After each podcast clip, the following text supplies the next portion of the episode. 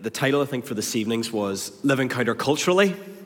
Um, as we can see that in the first three verses of this chapter, it says, uh, Do not love the world or anything of the world.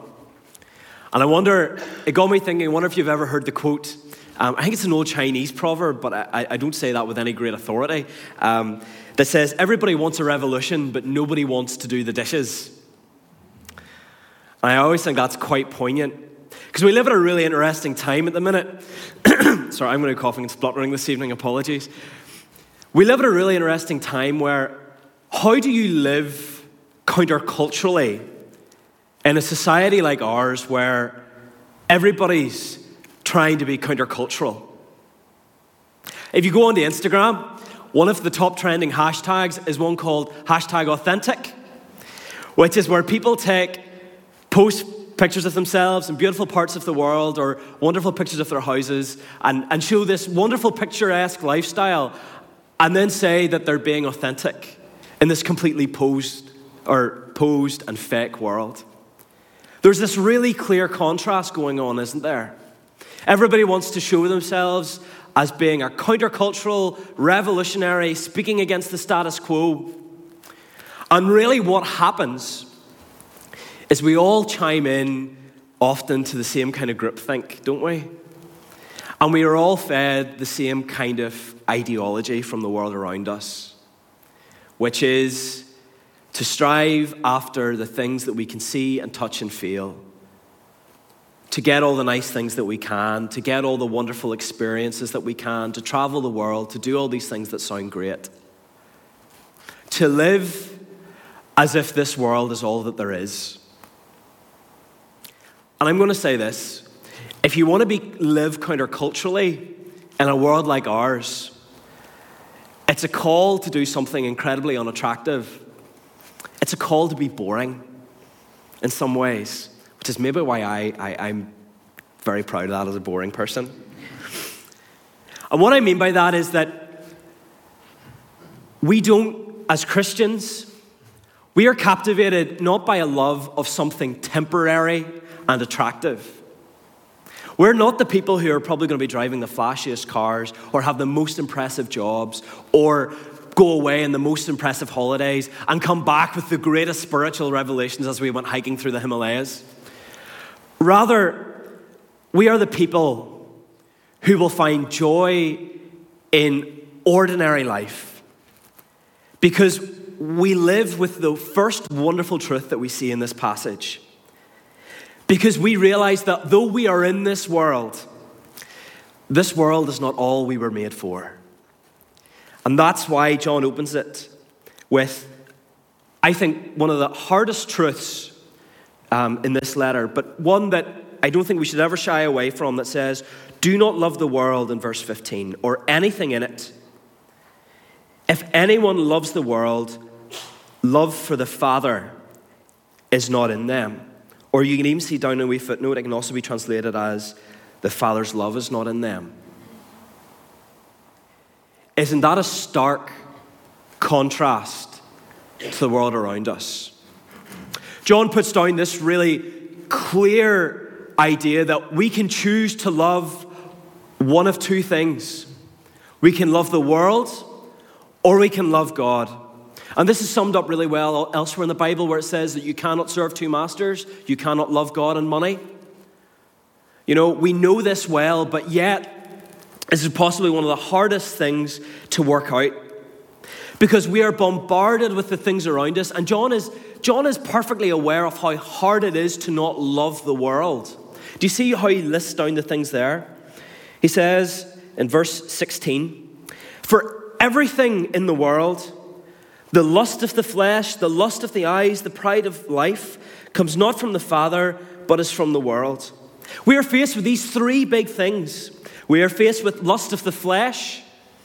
Lust of the flesh, we all think of this as maybe sexual urges and desires, but often it can be we've just come from Christmas, and I, I speak as probably a large hypocrite here. But lust of the flesh can be as much as just gorging ourselves. And I, I think then over Christmas on how my flesh sat down beside a full size chocolate bar and ate it all in one go.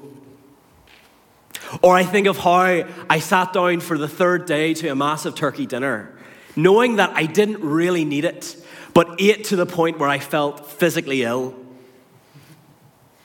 Our, our, our bodies are attuned. You know, there's, there's a sinfulness in us that whenever we have something good set in front of us, we want and, something good, and that's from God. And I'm sure we said thanks before our Christmas dinner as well. But whenever it's sat down before us, there's something in us that wants to take this good gift from God and just indulge in it until it becomes something unhelpful and destructive. And that can be in so many things in this world. So many things that we know are good and wonderful things, but we just want it all now. That's not attractive and it's not beautiful, but it takes the wonderful things of God and it corrupts them. And then the other, other thing that John warns us of is the lust of the eyes. And this is something that, if you're, if you're a generation on social media, you are most, most keenly aware of this. Um, Countless studies have shown that whenever we go on Facebook or we go on Instagram and we scroll through our friends and we see the holidays they've been on, we see the, the new car they've got, the new job they've got, and they show the highlights of their life. The studies have shown time and time again that social media has only ever had a negative impact on our mental health because we compare ourselves with other people and we can continually look at other people's highlights and feel that we should have that as well and come away feeling worse. And we all know it's bad for us. We all know it's destructive in some way. And yet we do it. We look at our friends who have went away skiing for the third time this year and go, "Oh, I wish that was me." Or we look at other people and we feel, "Well, I haven't slipped up as much as them. I'm doing better than they are." And we are constantly in this lust of the eyes that looks round us and sees, Am I getting my fair share? Am I doing better? And then there's the third thing the pride of life. That point where we just look back and say, Look at all that I've accomplished and all that I've done.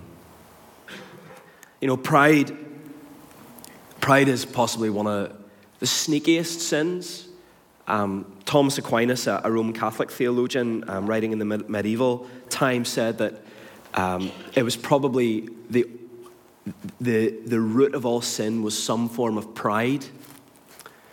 And the reason he said that was because pride is what caused Adam and Eve to eat the fruit in the garden because they said that they deserved to be like God. Pride is what caused Satan to fall because he wanted the glory that was given to God. Pride is where we seek to put ourselves on that podium that only God deserves to be on. And so we live in a world where we are bombarded with these pressures. And these things, whenever we talk about them in this way, they sound thoroughly unattractive, don't they? We look at people who are maybe constantly gorging themselves and have no self indulgence, who are filled with that lust of the flesh. We don't think that's an attractive thing. Or we see people who are constantly envious, constantly longing after the next thing. And we think of how much better contentment is. Or we think of people who are just filled with pride. And we think of how much better humility would be. And John says that if you want to contrast yourself with that, love God. Because what's dangerous about these things is, is not that they're inherently bad, it's not that there's something necessarily sinister or evil about them, but that we live in a world that is constantly trying to take your affections away from God and put them somewhere else to something that doesn't deserve it. And ultimately, the reason why we don't want to love these things over God is summed up in verse 17. Do you see?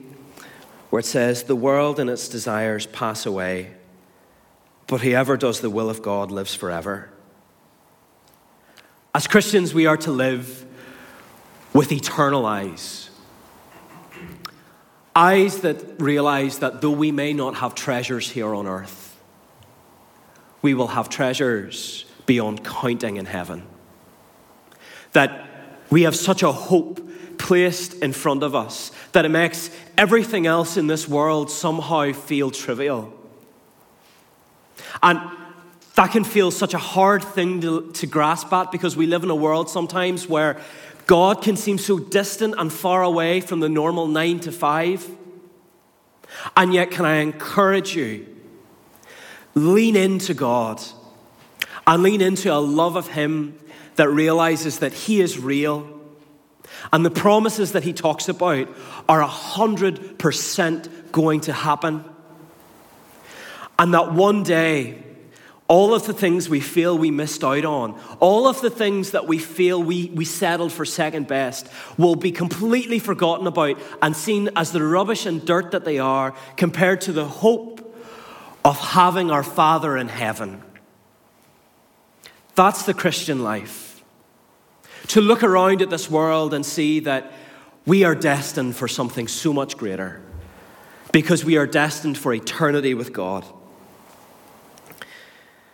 And yet, there's a tension in that, and this is what we see in the next passage, where you look down at verse 18, because we know that that is a hard thing to grasp, and that's a hard thing to work out, and we know so many people who get pulled away. And this is the issue then that John begins to talk about whenever he looks at antichrists. So if you look down at verse 18 with me, it says, Dear children, this is the last hour. And as you have heard that the Antichrist is coming, even now many Antichrists have come. This is how we know it is the last hour. They went out from us, but they did not really belong to us. For if they had belonged to us, they would have remained with us. But their going showed that none of them belonged to us. So, how do we get from talking about loving God and not the world to talking about antichrists? Okay, and, and Often, whenever we hear the word Antichrist, we think of lots of maybe weird novels and blood moons and particular channels on, uh, on Sky TV that love to unpack things to do with, you know, this person has sat on three councils and is therefore a form of the Antichrist. Um, how do we get from loving the world to Antichrist? Well, it's really simple.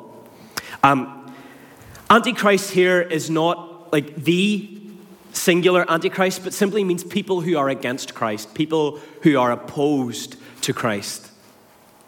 And what has taken the, the step from, from having a conversation in, uh, with this church from John on loving God and not the world is that there are people in the church that John is writing to who at some stage have had their love fixed not on God but on the world. And as a result, it's not that they are passive towards Christ, and it's not that they are neutral towards Christ. It is that they are now opposed to Christ. They are anti Christs. And it's interesting because this is the only time in the Bible where we see that something like the Antichrist can actually arise out of the congregation, out of the church. So there's been actually a problem has went on here where there have some, been some people who have actually been amongst this community, amongst this church, who have now completely turned their back on the faith and are opposing the faith.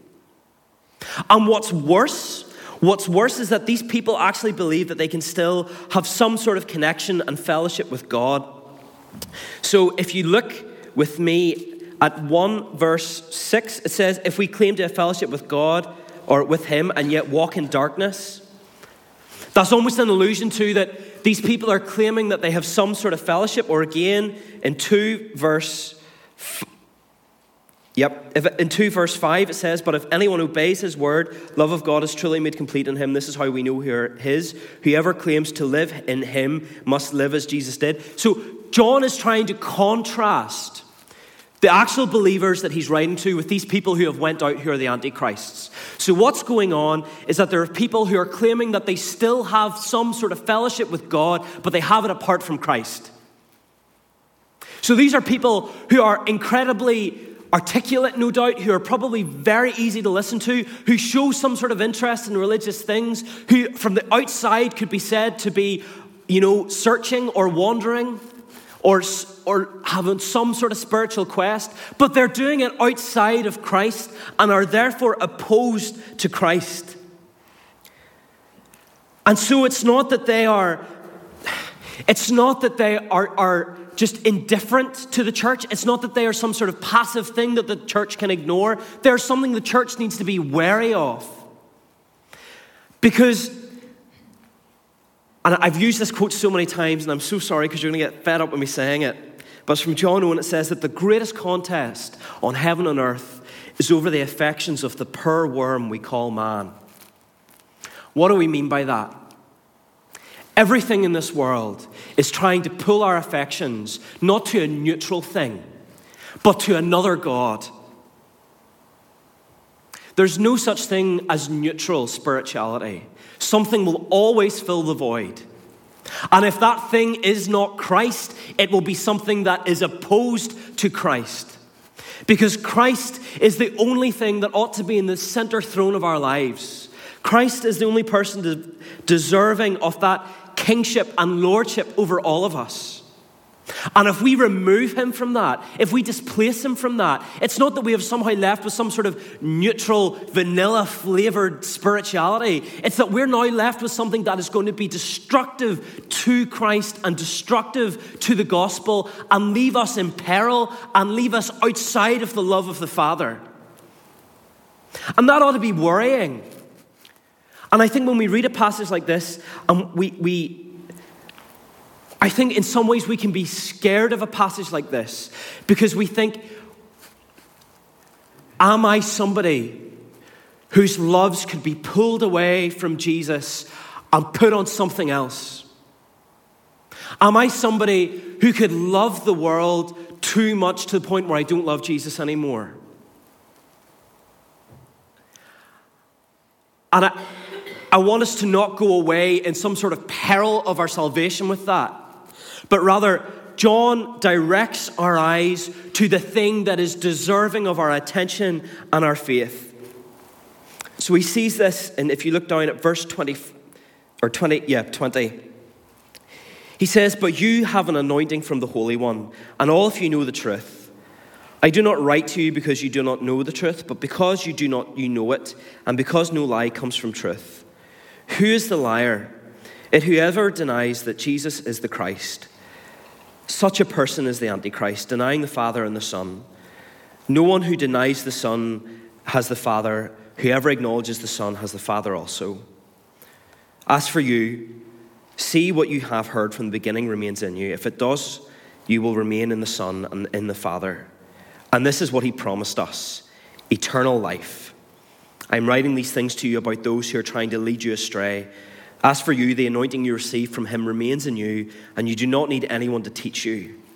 But as his anointing teaches you about all things, and as that, that anointing is real, not counterfeit, just as it has taught you, remain in him. Are we afraid of our loves being led astray? Are we afraid of being captivated too much by the world. There is an antidote that John talks about here. And the antidote is not what we automatically go to do. If you're anything like me, quite often, whenever you go through a crisis of faith or a doubt, what your brain does and what your mind does is you automatically turn inwards. And you say, Right, James, let's figure out what you're doing. Let's see if you can tick enough things off the tally sheet to see if you can get some assurance of salvation and some assurance that you actually believe in Christ. You go to church, you do this, you do that, you do Bible, readings, you pray. That's, that's not what John gets us to do. Because if we turn inwards in on ourselves to try and find some assurance and to try and find some hope, we are just doing exactly what the, the devil wants us to do. It's summed up so well. It's one of the reasons why I love Before the Throne of God Above, where it says, When Satan tempts, tells me of despair and tells me of the guilt within, The reaction of that hymn writer was not to say, I need to look harder in myself to find something good. The hymn writer says, Upwards I look and see him there who made an end of all my sin. The antidote for us being worried about losing our affections for, for Christ for this world is not to look harder at ourselves, nor is it to look harder at the things around us. It is to look harder and longer and to be captivated by the beauty of the Christ that we worship. The Christ who, John Owen sums it up when he says that people like us who have a weak faith have a strong Savior in. Or Samuel Rutherford said, He's the rock, it's not our rock that doth ebb and flow, but our sea. We look to our rock, our anchor, the one fixed point, the one thing that we can always rely on, not on frail, sinful, messed up James or in ourselves, but to our rock of our salvation. We look to Jesus. Whenever we have doubts and whenever we have fears, we don't look inward, we look upward because that alone is where we can get some sort of hope and life because we see the Son who gives us that hope and life. And that was the danger with the Antichrists. The Antichrist that John's talking about here, their big sin was that they began to see Christ as something other than God. I wonder do you take Christ's divinity as something especially important for your day to day life? Or is it just a cerebral doctrine that changes nothing? You know, sometimes I think it's really easy for us in evangelical circles to fill you and fill congregations with loads of to dos for your spiritual life. You know, to tell you to read your Bible, to pray every day, and go to church regularly, and you'll grow, grow, grow. And we forget that the Christian life is not getting a to do list of things to do, nor is it a self help book. If you needed a self help book, you could go into any number of charity stores on January 5th and find them in abundance. No, the point of Christianity is that we come and we enter into communion not with another person, not with a guru, not with a teacher, but we actually get to encounter God.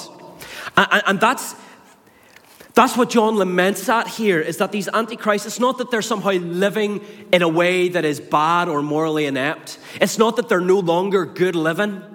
The danger is that these people have settled for something that will not actually allow them to have love with the Father. They have settled for something that leaves them estranged and alienated from God.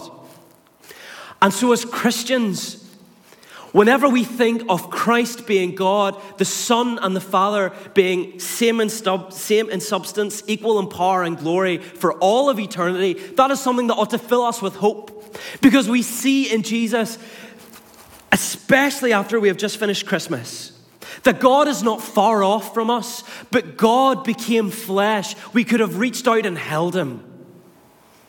And we know that right now, at this very second, at the right hand of God in the throne room of heaven, there is a physical, incarnate, flesh and bones Jesus who is sitting, praying, and interceding for his people continually, day after day, for the church, for us, for weak and needy people like us who need a wonderful Savior like him.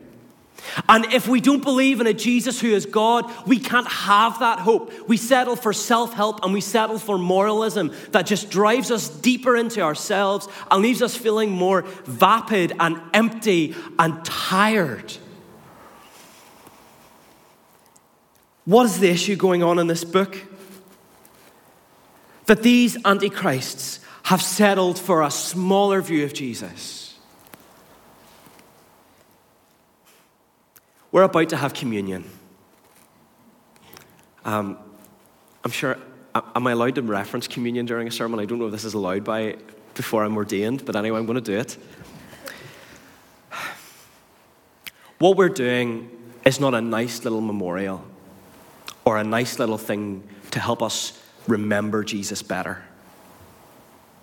But there is something incredibly wonderful and spiritual and divine taking place. Because weak and needy people like us need food for our souls, or we are malnourished.